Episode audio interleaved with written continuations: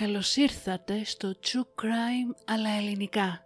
Ένα podcast που θα σας προκαλέσει εφιάλτες. Θα σας κάνει να τρομάξετε με το τι είναι ικανός να κάνει ο άνθρωπος. Και θα σας πάει σε όλο τον κόσμο για να ξετυλίξουμε μαζί σελίδες από γνωστά και άγνωστα εγκλήματα, serial killers και άλλες υποθέσεις. Είμαι η Μυρτώ και κάθε εβδομάδα θα βουτάμε στο σκοτάδι του ανθρώπινου μυαλού.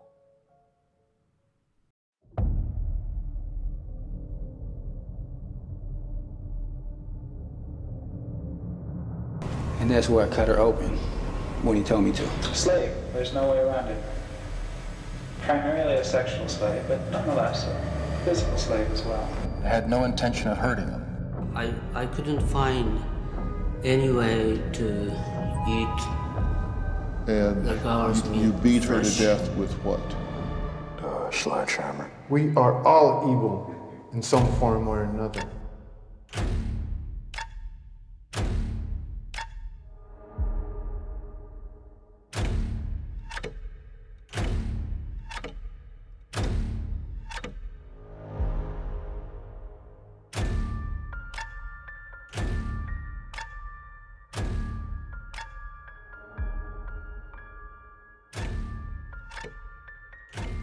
Unable to live with the fact that I just stabbed to death and cut the throat of an innocent young woman.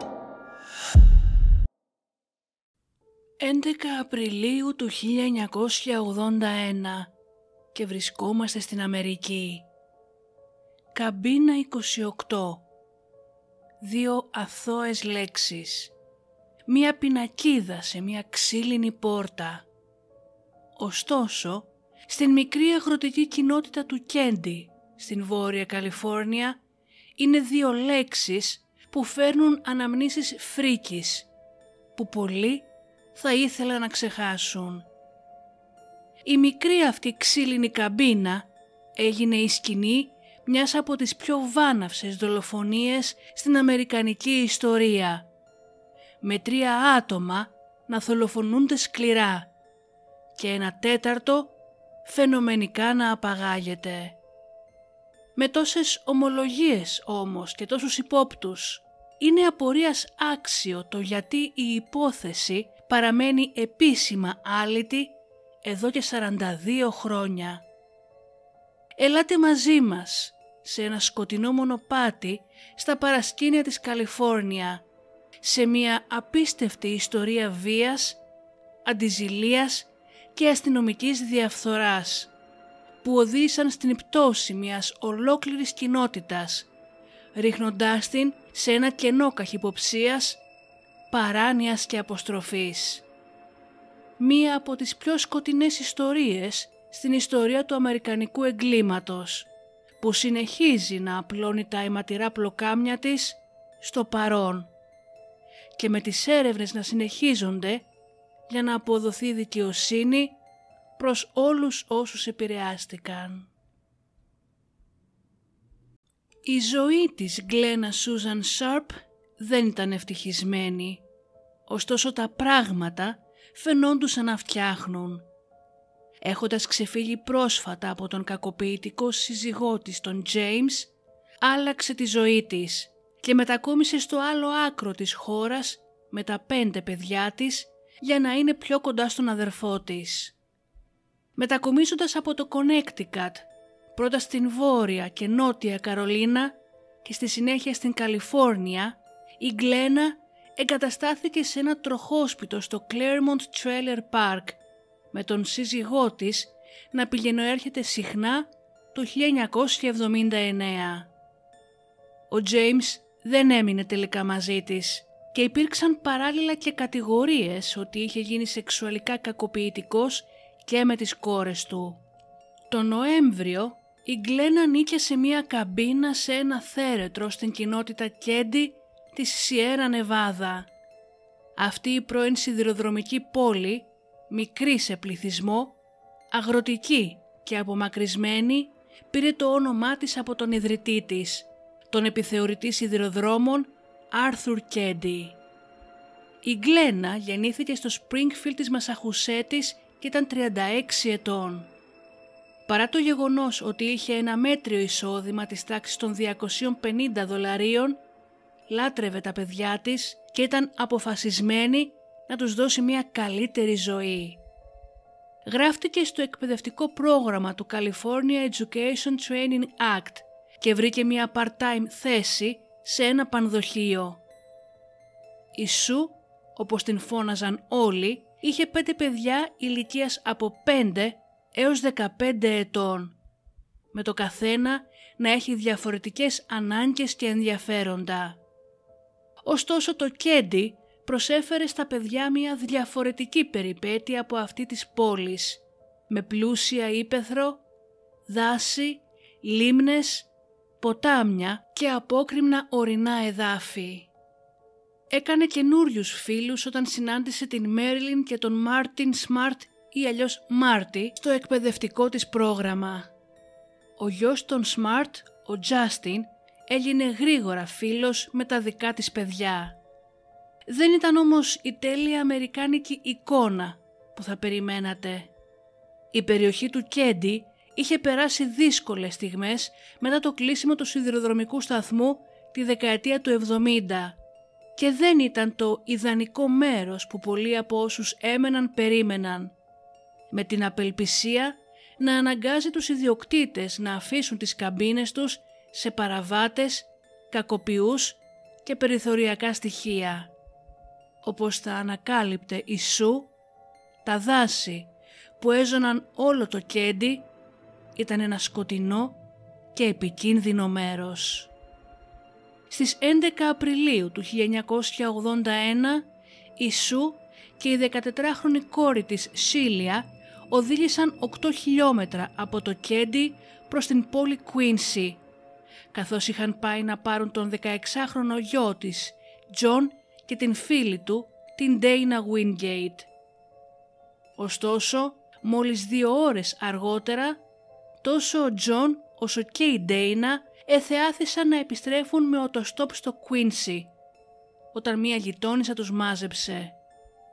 Οι δυο τους είχαν πάει σε ένα πάρτι στο Oakland Camp αργότερα εκείνη την ημέρα, μαζί με άλλα παιδιά, όπου το αλκοόλ και τα ναρκωτικά έρεαν ελεύθερα.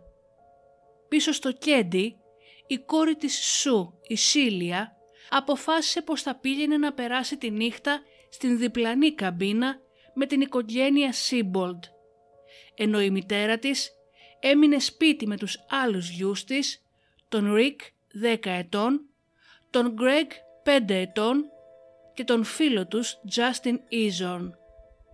Η άλλη κόρη της Σου, η 12χρονη Τίνα, έβλεπε τηλεόραση στην διπλανή καμπίνα των Σίμπολντ. Όταν η Σίλια έφυγε για να πάει στους Σίμπολντ κατά τις 8 το βράδυ, διαπίστωσε ότι η Τίνα είχε φύγει.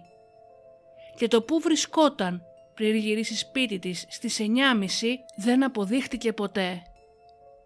Γύρω στις 7 το πρωί της 12ης Απριλίου η Σίλια επέστρεψε σπίτι της και έκανε την πιο φρικτή ανακάλυψη που μπορούσε να φανταστεί κανείς.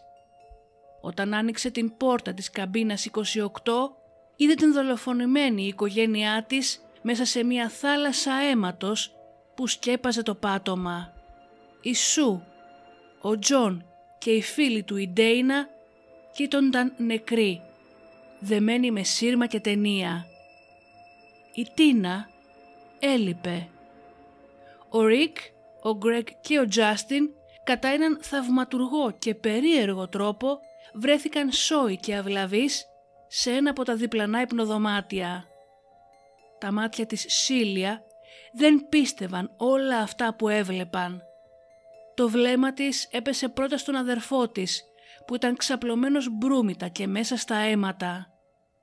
Μετά από εκείνη τη στιγμή δεν θυμάται απολύτως τίποτα. Οι γείτονες της οικογένειας είπαν αργότερα ότι η Σίλια βγήκε τρέχοντας από το σπίτι με ένα ουρλιαχτό που όμοιό του δεν υπήρχε. Στην γειτονική καμπίνα των Σίμπολτ σήμανε συναγερμός και ο James Σίμπολτ πήγε στην καμπίνα 28 τρέχοντας, μπαίνοντας αρχικά από την πίσω πόρτα για να δει αν υπάρχει κάποιος ζωντανός. Αφού είδε την ανατριχιαστική σκηνή, πήρε τα τρία αγόρια μέσα από το παράθυρο της κρεβατοκάμαρας, διασφαλίζοντας ότι δεν θα πέρναγαν μέσα από το σαλόνι, εκεί όπου είχε σφαγιαστεί η οικογένειά τους. Ενώ αρκετά άρθρα αναφέρουν πως τα τρία αυτά παιδιά κοιμώντουσαν κατά την διάρκεια όλης της επίθεσης, αυτό δεν αληθεύει. Ο Τζάστιν φέρεται πως ήταν μάρτυρας μέρους ή του συνόλου του εγκλήματος.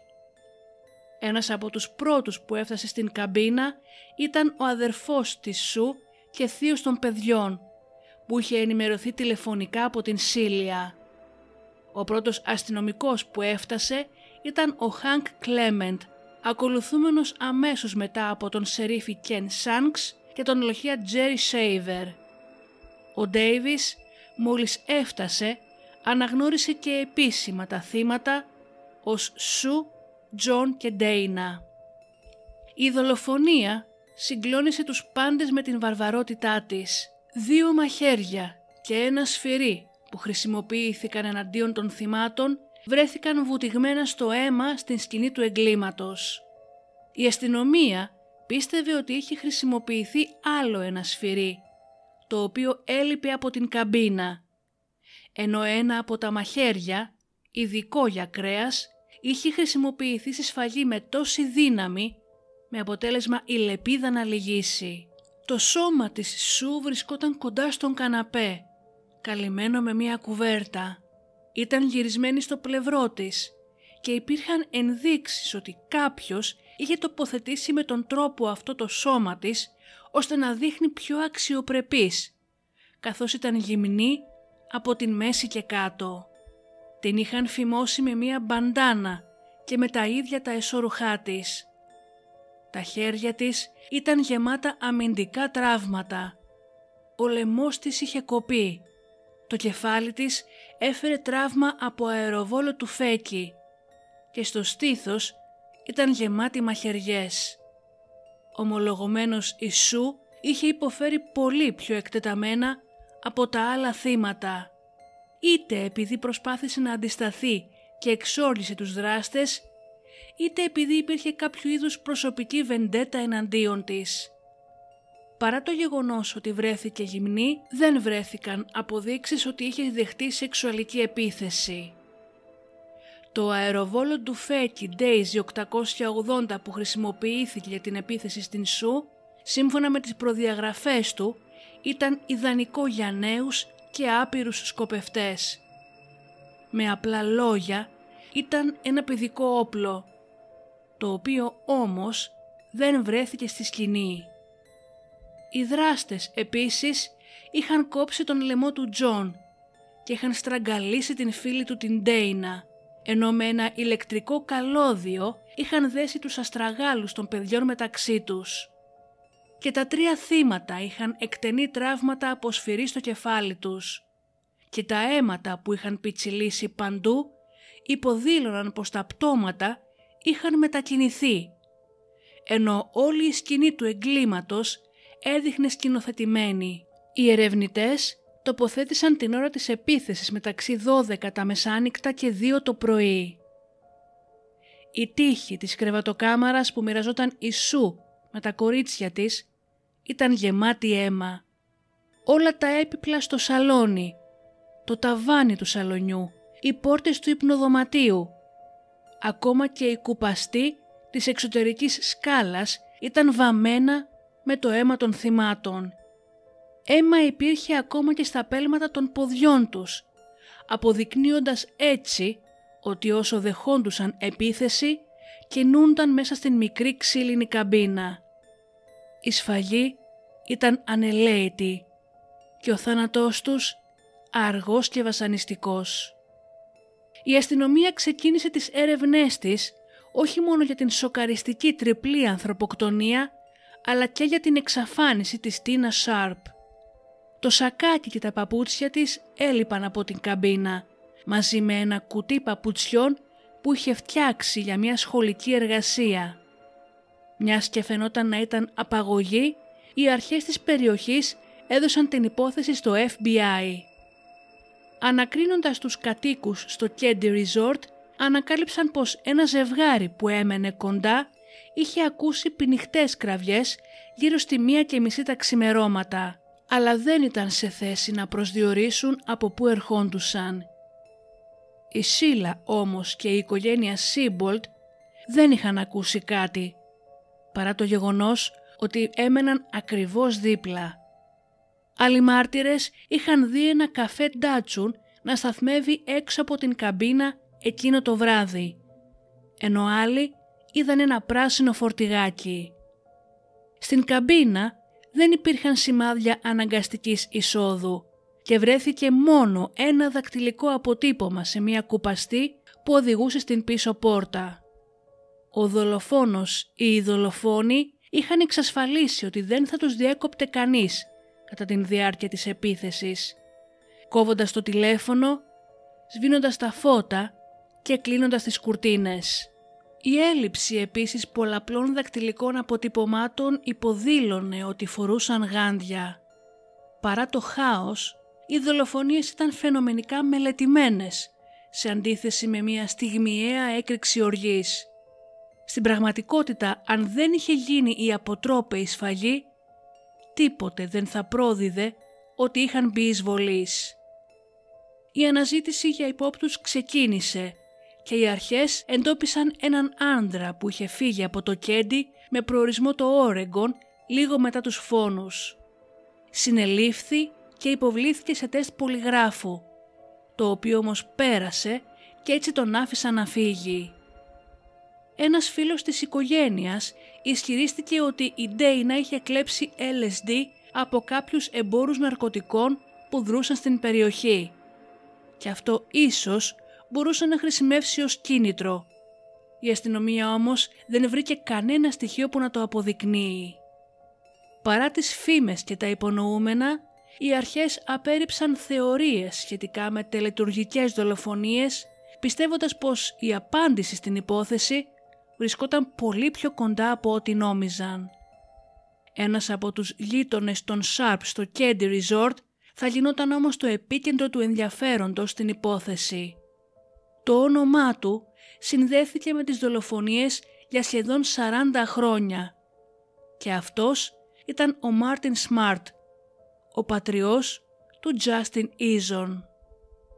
Ο Σμαρτ ήταν ένα πολύ επικίνδυνο άτομο, αιμονικός με την βίβλο, που κήρυτε κατακρίνοντας τα χαλαρά ήθη των άλλων. Μία μέρα, μετά από καυγά με τον πατέρα του, αγόρασε εξοπλισμό κατασκευής βομβών με σκοπό να ανατινάξει το σπίτι του. Προσπάθησε να αγοράσει όπλα και εξασκούσε τις δεξιότητές του με ένα τσεκούριος όπλο. Μετά τις δολοφονίες, η πρώην σύζυγός του, η Μέριλιν, ισχυρίστηκε ότι δεν ήταν μόνο κακοποιητικός, αλλά πως είχε προσπαθήσει πολλές φορές να την δολοφονήσει. Έχοντας χάσει πρόσφατα την δουλειά του ως μάγειρας, ο Μάρτιν συντηρούσε την οικογένειά του πουλώντας και παρασκευάζοντας χασίς, έχοντας τον έλεγχο μιας συμμορίας ναρκωτικών με τους δικούς του πολιτές. Εξελίχθηκε γρήγορα μέσα στον κόσμο των ναρκωτικών και ένιωθε πως είχε βρει αυτό που ήθελε πραγματικά να κάνει, κάτι στο οποίο τον βοήθησε ο φίλος του, ο Τζον Μπουμπέντ ή αλλιώς Μπο. Σύμφωνα με μεταγενέστερες δηλώσεις του Μάρτιν, αυτός και ο Μπουμπέντ είχαν γνωριστεί όταν ήταν μαζί ασθενείς στο νοσοκομείο Veterans Administration στο Ρένο της Νεβάντα. Ο Σμαρτ είχε πάει στο νοσοκομείο ισχυριζόμενος μετατραυματικό στρες από την περίοδο που υπηρετούσε στο Βιετνάμ. Αν και είναι πιθανό να έλεγε αλήθεια, υπηρέτησε μόνο ως μάγειρας και απλά προσπαθούσε να κοροϊδέψει το σύστημα για να λαμβάνει βοήθεια και επιδόματα από το κράτος. Αφού το γνωρίστηκαν στο νοσοκομείο οι δυο τους έγιναν αχώριστοι, με τον Μπουμπέντ να μετακομίζει ακόμα και στην διπλανή καμπίνα 26 στο Κέντι μαζί με τον Μάρτιν και την σύζυγό του. Η Μέριλιν δεν έφερε καμία αντίρρηση. Φοβούμενη για το ποια θα ήταν η αντίδραση του συζύγου της, αν απέρριπτε αυτόν τον απρόσμενο επισκέπτη. Ενώ το επίκεντρο της έρευνας μπορεί κάλλιστα να ήταν ο Μάρτιν, ο Μπουμπέντε φαίνεται να κράταγε τα ηνία στην περίεργη αυτή σχέση τους. Ήταν πολύ πιο σημαντικός από τον αναλφάβητο Μάρτιν, έχοντας στο ενεργητικό του καταδίκες για ληστεία τράπεζας, διαρρήξεις και εισβολές σε σπίτια. Είχε επίσης διασυνδέσεις με την μαφία και την περιβόητη συμμορία Chicago Outfit που έγινε διάσημη λόγω του Αλ Καπόνε. Αν και αυτό ακούγεται εντυπωσιακό, πολλοί λένε πως ήταν απλά ένας κακοποιός της δεκάρας. Αναφορικά με την φύση της σχέσης μεταξύ των Smarts και της Sue Sharp, κάποιοι λένε πως η Sue συμβούλευε την Μέριλιν σχετικά με τον βίαιο σύζυγό της, προσπαθώντας να την πείσει να φύγει, όπως και μετά έκανε. Άλλοι λένε ότι ο Μάρτιν στην πραγματικότητα είχε εξωσυζυγική σχέση με την Σου. Άλλοι λένε πως και τα δύο ισχύουν. Από την πλευρά της όμως η Σίλια, η κόρη της Σου, δεν πίστευε πως η μητέρα της θα είχε εμπλακεί με έναν άντρα όπως ο Μάρτιν. Παρά το γεγονός ότι είχε την φήμη πως είχε συχνά εξωσυγικές σχέσεις. Εν τω μεταξύ ο θετός του γιος, ο Τζάστιν, έδωσε αντικρουόμενες αναφορές για την εμπειρία του τη νύχτα των δολοφονιών, λέγοντας αρχικά ότι είχε ονειρευτεί τα γεγονότα, ενώ αργότερα είπε ότι πράγματι τα είχε δει. Υπήρχαν επίσης αντικρουόμενες αναφορές και για το που βρισκόταν, ενώ είναι πλέον τώρα αποδεκτό ότι ήταν στην κρεβατοκάμαρα με τον Ρικ και με τον Γκρέγ, προηγούμενες αναφορές έλεγαν πως μόνο δύο από τα τρία αγόρια ήταν στο δωμάτιο. Ομοίως ισχυρίστηκε ότι ήταν παρόντες δύο άγνωστοι άντρες. Όταν υποβλήθηκες σε ιατροδικαστική ύπνωση από ειδικό ψυχολόγο, είπε ότι είχε ακούσει ήχους από το σαλόνι ενώ έβλεπε τηλεόραση με τον Ρικ και τον Γκρέγ. Καθώς σηκώθηκε για να ερευνήσει τους θορύβους, φέρεται να είδε δύο άνδρες που φορούσαν γυαλιά ηλίου μαζί με την Σου και οι δύο είχαν μακριά μαλλιά, ο ένας με μουστάκι και ο άλλος όχι. Κατά την διάρκεια της επίθεσης γύρισαν σπίτι ο Τζον με την Ντέινα και τότε οι δολοφόνοι εξαπέλυσαν την ολοκληρωτική σφαγή τους. Μέσα στο χάος η Τίνα εμφανίστηκε στην πόρτα και αμέσως ένας από τους δύο άντρες την έβγαλε από την πίσω πόρτα της καμπίνας. Η ιατροδικαστική ύπνωση έχει χρησιμοποιηθεί ευρέως από τις Αμερικανικές υπηρεσίες από την εποχή του Δευτέρου Παγκοσμίου Πολέμου. Ωστόσο, έκτοτε απομυθοποιήθηκε από τους κριτικούς ως ψευδοεπιστήμη. Οι ειδικοί είπαν πως δεν υπάρχουν στοιχεία που να αποδεικνύουν ότι υπάρχουν πραγματικά καταπιεσμένες μνήμες, ούτε ότι η μνήμη μπορεί να βελτιωθεί με την πάροδο του χρόνου. Δηλώνουν επίσης πως ένας μάρτυρας μπορεί εύκολα να οδηγηθεί μέσω υποβολής και αντίστροφα εχθρικοί μάρτυρες μπορούν να κατευθύνουν την πορεία μιας έρευνας μέσω απάτης που διαπράτεται εύκολα όσο ισχυρίζονται ότι είναι υπούπνωσης σε εισαγωγικά. Οι συνεδρίες διεξήχθησαν από τον τότε σερίφη Ντάκ Τόμας, ο οποίος είχε παρακολουθήσει μόλις δύο εκπαιδευτικά σεμινάρια. Η απομαγνητοφώνηση αυτών των συνεδριών δείχνουν ξεκάθαρα ότι ο Τζάστιν είχε καθοδηγηθεί. Κατά τις 29 Απριλίου, το FBI είχε ήδη αρχίσει να υποχωρεί από την έρευνα της υπόθεσης δηλώνοντας ότι οι εμπλεκόμενοι έκαναν ήδη επαρκή δουλειά και πως η παρουσία τους ήταν πλέον περιττή. Κανείς δεν είχε ζητήσει λίτρα και τότε άρχισαν να δημιουργούνται αμφιβολίες σχετικά με την θεωρία της απαγωγής, με πολλούς να φοβούνται ότι η Τίνα ήταν ήδη νεκρή. Παρά τις έρευνες σε ακτίνα 6 χιλιόμετρων, με ειδικά σκυλιά και τζιπ δεν βρέθηκε τίποτα για την 12χρονη. Στις 22 Απριλίου του 1984 όμως, τρία χρόνια αφού του εξαφανίστηκε από το Κέντι, και πάνω από 90 χιλιόμετρα μακριά ένας συλλέκτης φιαλών που περπατούσε στο δάσος κοντά στον οικισμό Feather Falls στην γειτονική κομιτεία Butte έπεσε πάνω σε ένα κομμάτι κρανίου ενώ οι αρχές βρήκαν αργότερα μέρος μιας κάτω γνάθου και πολλά οστά.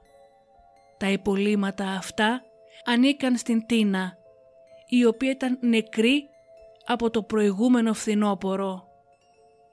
Παρά τα ευρήματα, η αστυνομική έρευνα συνεχίστηκε με τον ίδιο τρόπο όπως και την πρώτη ημέρα, με πολύ λίγα στοιχεία να ξεπηδούν από τις σελίδες της δικογραφίας. Η αστυνομία σημείωσε συγκεκριμένα ότι παρά τις εκκλήσεις τους, κανείς δεν εμφανίστηκε για να πει ότι βρισκόταν στο πάρτι μαζί με τον Τζον και την Ντέινα. Άλλοι λένε ότι είδαν δύο άγνωστους άντρες, αυτούς που περιέγραψε ο Τζάστιν, στο Κουίνσι, εκεί όπου γινόταν το πάρτι. Ωστόσο, κανείς δεν έδωσε όνομα για αυτά τα άγνωστα πρόσωπα. Παρά το γεγονός ότι μόνο η Σου Σάρπ είχε φημωθεί κατά την διάρκεια των δολοφονιών, κανείς δεν άκουσε τίποτα, παρόλο που όλα τα σπίτια ήταν απίστευτα κοντά το ένα με το άλλο. Όλοι παρέμεναν σιωπηλοί και παντού αδιέξοδα. Παρά το γεγονός ότι μια ολόκληρη αστυνομική ομάδα για καιρό μετά τις δολοφονίες ερευνούσε ακόμα τα γεγονότα, όλα είχαν μείνει στάσιμα.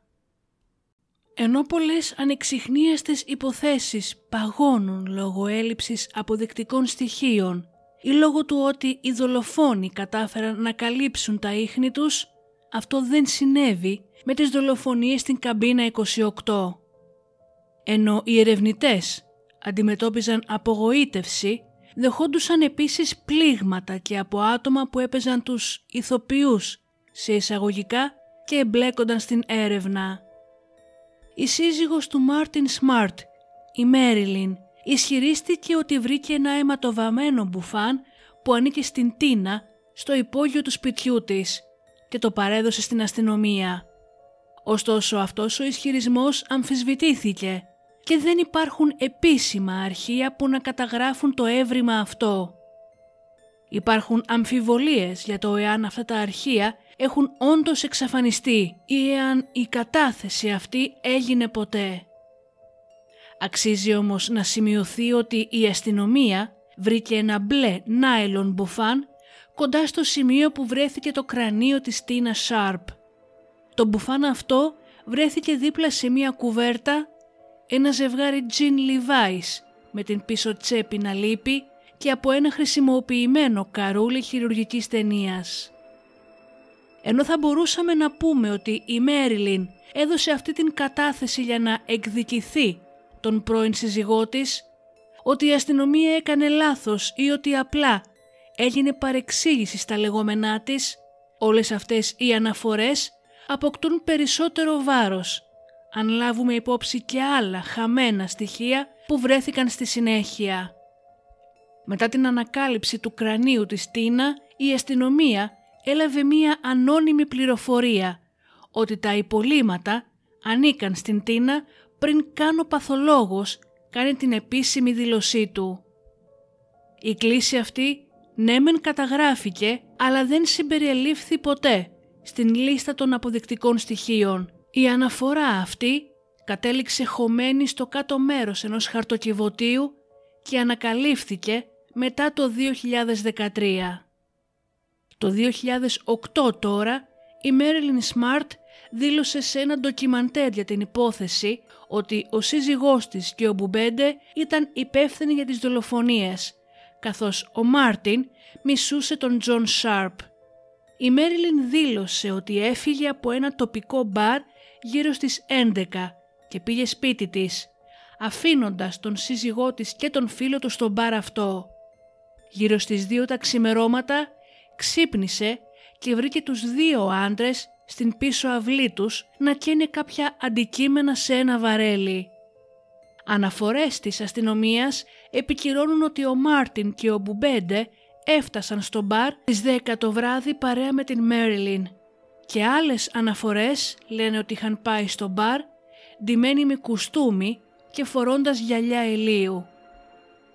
Ωστόσο αυτό που πολλές αναφορές δεν λένε είναι ότι ο Μάρτιν είχε ζητήσει από την Μέρλιν να καλέσει και την Σου να έρθει μαζί τους στο μπαρ καθώς ο Μπουμπέντ είχε δηλώσει πως την γούσταρε. Αν και είναι πιθανό να την γούσταρε στην πραγματικότητα ο Μάρτιν, αυτό φαίνεται να έρχεται σε αντίθεση με τους ισχυρισμούς ότι οι δολοφονίες ήταν προμελετημένες ή ότι υπήρχε έντονη έχθρα μεταξύ των τεσσάρων, παρά το γεγονός ότι η Σου απέρριψε την πρόσκληση αυτή. Μετά τις δολοφονίες, ο Μάρτιν παράτησε την σύζυγό του και έφυγε από το Κέντι μετακομίζοντας στο Ρήνο της Νεβάδα. Από εκεί έγραψε ένα γράμμα στην Μέρλιν, το οποίο έλεγε «Έχω πληρώσει το τίμημα της αγάπης σου και τώρα που την αγόρασα με ζωές τεσσάρων ανθρώπων, μου λες ότι τελειώσαμε. Εξαιρετικά.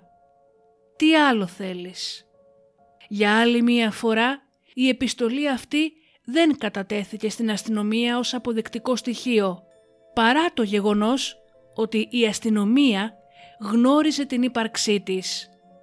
Ο σερίφης που είχε αναλάβει την υπόθεση δεν πίστευε ότι ο Σμαρτ ήταν ύποπτος, επενώντας μάλιστα το γεγονός ότι ο Μάρτιν ήταν πάντα συνεργάσιμος και λέγοντας πως τους είχε δώσει πολλά στοιχεία και ενδείξεις που απομάκρυναν από πάνω του τις υποψίες. Ο ίδιος Σερίφης επεσήμανε επίσης ότι ο ύποπτος είχε ήδη περάσει το τεστ πολυγράφου και ενώ αυτό είναι αλήθεια, σε μελλοντικές συνομιλίες με έναν αστυνομικό, ο Μάρτιν δήλωσε ότι νίκησε το μηχάνημα. Οι δολοφονίες στην καμπίνα Κέντι είχαν ήδη χαρακτηριστεί ως υπόθεση που θα έμενε για πάντα άλυτη. Όταν όμως οι ερευνητικές διαδικασίες ανατέθηκαν σε νέους αξιωματικούς, η ελπίδα αναζωογονήθηκε. Ο νέος σερίφης που ανέλαβε ήταν 16 χρονών την εποχή των δολοφονιών και γνώριζε προσωπικά την οικογένεια Σάρπ. Παλιοί ύποπτοι έδωσαν ξανά καταθέσεις. Νέοι μάρτυρες εμφανίστηκαν με νέα στοιχεία και η ομάδα βούτυξε με ζήλο στους φακέλους της υπόθεσης. Το 2016 βρέθηκε αυτό που πολλοί πιστεύουν ότι ήταν το όπλο των δολοφονιών που έλειπε. Αυτό το δεύτερο σφυρί, για το οποίο οι ερευνητές γνώριζαν εδώ και καιρό ότι υπήρχε, βρέθηκε σε μια κοντινή λίμνη, μετά από την κατάθεση ενός μέλους της οικογένειας του Τζον Μπουμπέντε. Ταυτόχρονα, άλλες πηγές λένε ότι η πληροφορία αυτή δόθηκε ανώνυμα. Μια τρίτη πηγή λέει ότι το σφυρί το βρήκε κάποιος ανιχνευτής μετάλλων. Ανεξάρτητα όμως από το πώς βρέθηκε, ο Σερίφης δήλωσε πως το σφυρί είχε τοποθετηθεί εκεί σκόπιμα. Ο ειδικός ερευνητής της κομιτείας, ο οποίος ήταν φίλος με την Dana Wingate, πίστευε ότι ο Σμαρτ και ο Μπουμπέντε ήταν υπεύθυνοι για τις δολοφονίες, καθώς και οι δυο τους είχαν προβλήματα με τις αρχές αλλά και λερωμένο ποινικό μητρό. Τόσο ο Σερίφης όσο και ο ειδικός ερευνητής δεν μάσησαν τα λόγια τους και είπαν πως η έρευνα που είχε γίνει από την τοπική αστυνομία ήταν πέρα ως πέρα διεφθαρμένη, καθώς αποκάλυψαν ότι ο Μάρτιν Σμαρτ είχε παραδεχτεί την ενοχή του. Παραδοχή που όμως αγνοήθηκε. Η σφαγή της οικογένειας φαίνεται να αποσιοποιήθηκε από την αστυνομία, η οποία αντί να συλλάβει τους υπόπτους, τους είπε να φύγουν από την πόλη. Όπως προείπαμε, ο Μάρτιν Σμαρτ κατέληξε στο Ρήνο της Νεβάδα. Περιέργως, την ημέρα που ανακαλύφθηκαν οι δολοφονίες και η Μέριλιν έφυγε από το Κέντι. Ο Σμαρτ κατά την διάρκεια της παραμονής του στο Ρήνο φαίνεται να ομολόγησε την ενοχή του σε έναν σύμβουλο βετεράνων, ο οποίος στην συνέχεια έδωσε κατάθεση στους αξιωματούχους του Υπουργείου Δικαιοσύνης που συνεργάζονταν με τον Σερίφη για την υπόθεση αυτή. Και μάλιστα δεν ομολόγησε μόνο μία φορά, ούτε δύο, αλλά τρεις.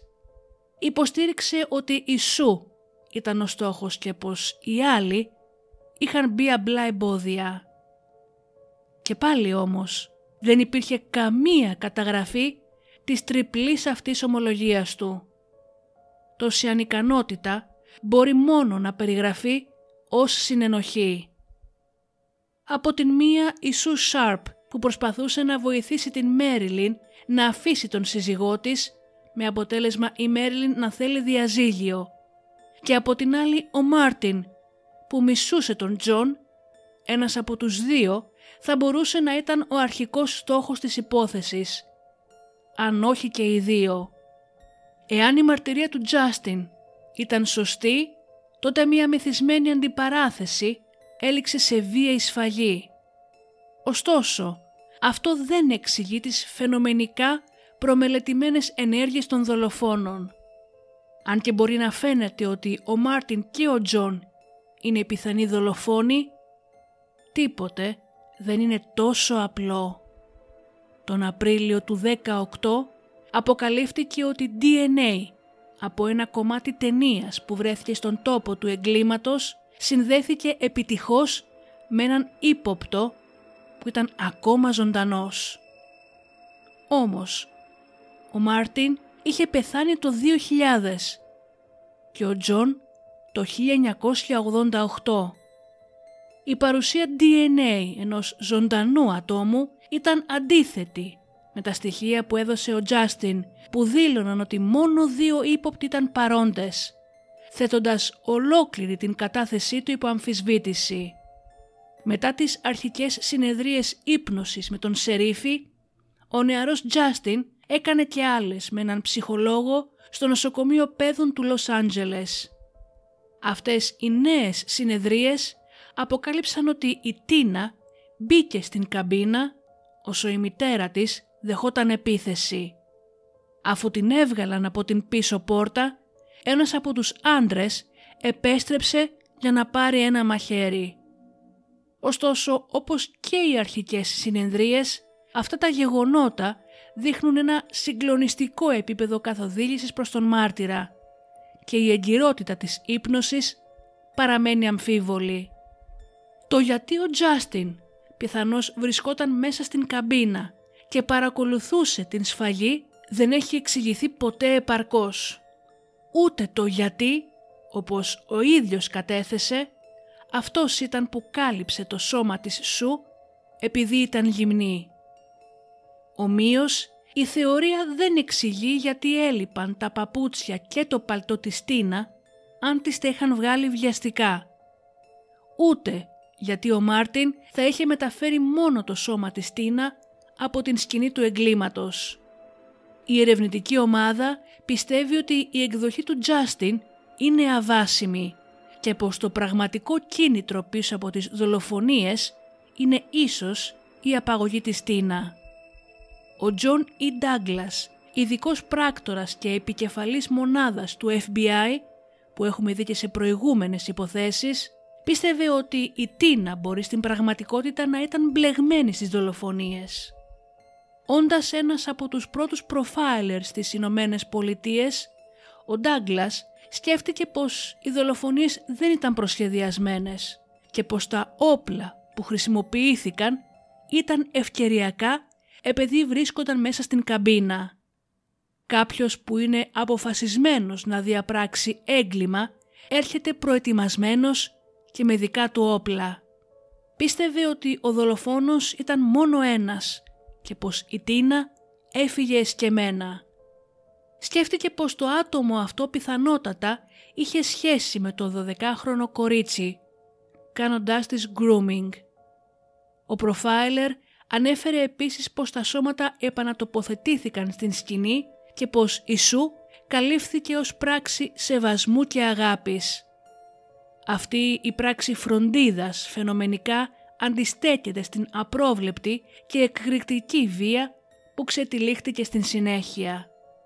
Δεδομένων των αντικρουόμενων και αναξιόπιστων μαρτυριών του Μάρτιν, του Τζάστιν, της Μέριλιν και σχεδόν όλων των υπόλοιπων που σχετίζονται με την υπόθεση, δεν είναι δύσκολο να αισθανθούμε την απογοήτευση που πρέπει να ένιωσαν οι ερευνητές. Όπως και να έχει, οι ειδικοί πιστεύουν ότι περισσότεροι από δύο συμμετείχαν στις δολοφονίες και ότι στήθηκε κάποιο είδους συνωμοσία για την κάλυψη των εγκλημάτων με εμπλεκόμενα τουλάχιστον έξι άτομα.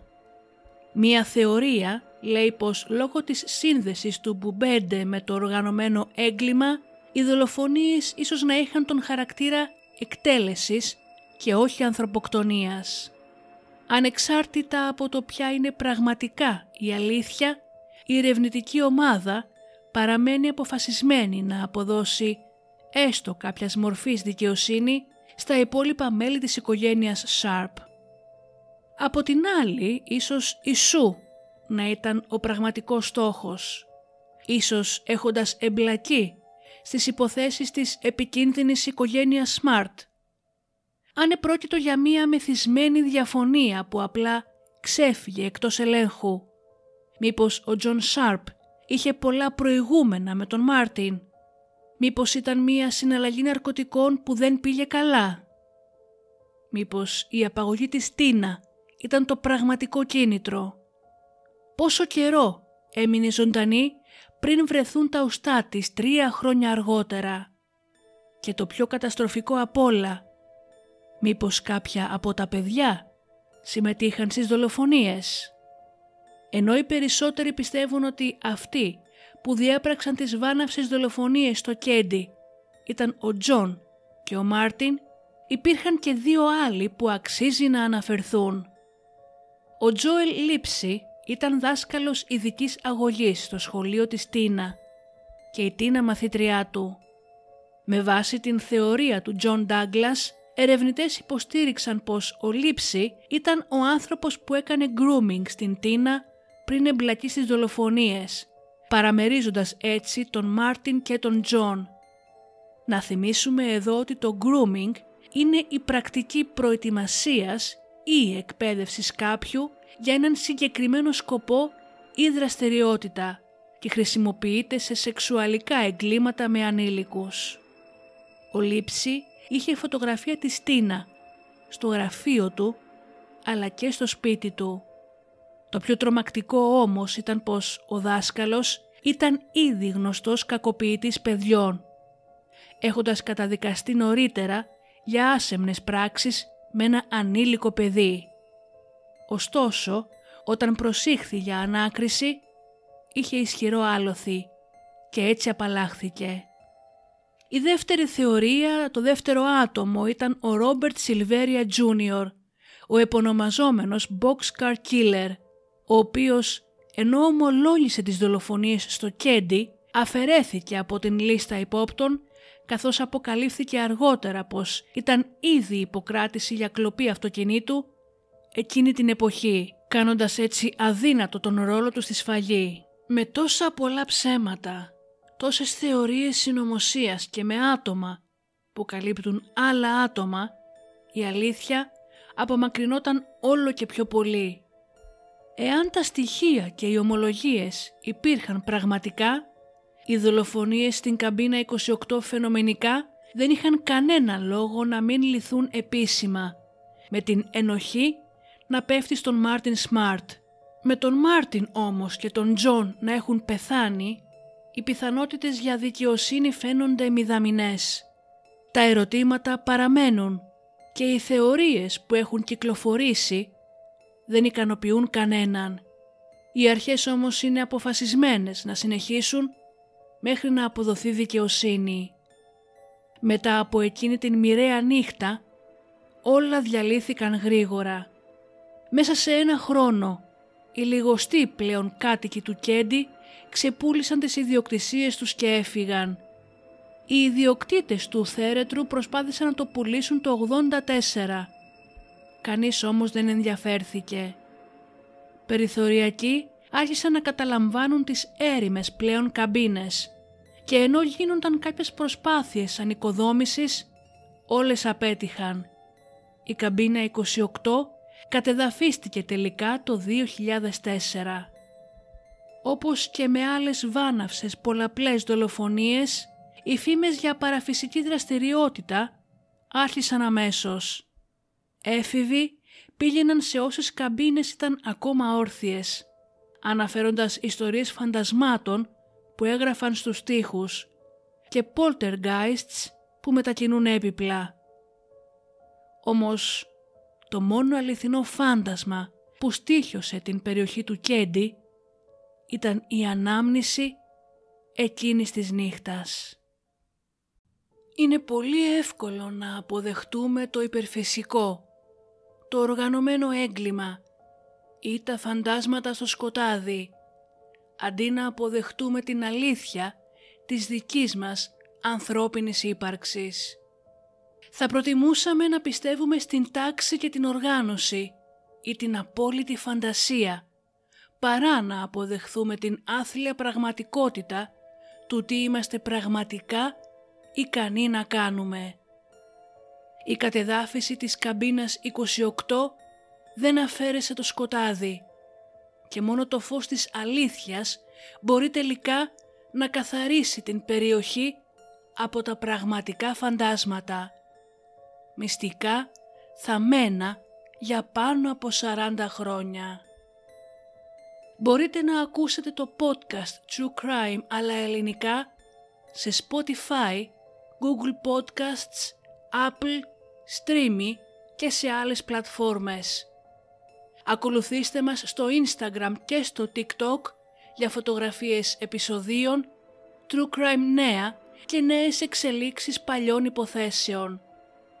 Ακολουθήστε μας στο YouTube, όπου κάθε Σάββατο ανεβαίνει βίντεο με την υπόθεση της εβδομάδας και μία φορά την εβδομάδα βίντεο από ένα παλιό επεισόδιο. Γίνετε μέλη στον σερβερ μας στο Discord, όπου μαζί με άλλους μιλάμε για τα επεισόδια, για διάφορα true crime νέα, αλλά και δημοσιεύουμε απαγορευμένες φωτογραφίες από σκηνές εγκλημάτων, οι οποίες δεν μπορούν να ανέβουν πουθενά αλλού. Μπορείτε να μας στηρίξετε ως ανεξάρτητο podcast μέσα από την εφαρμογή Buy Me a Coffee αλλά και αγοράζοντας merch όπως κούπες, αυτοκόλλητα και μπρελόκ με το λόγο του podcast. Σας ευχαριστώ που και σήμερα με ακούσατε, να είστε καλά και τα λέμε στο επόμενο επεισόδιο.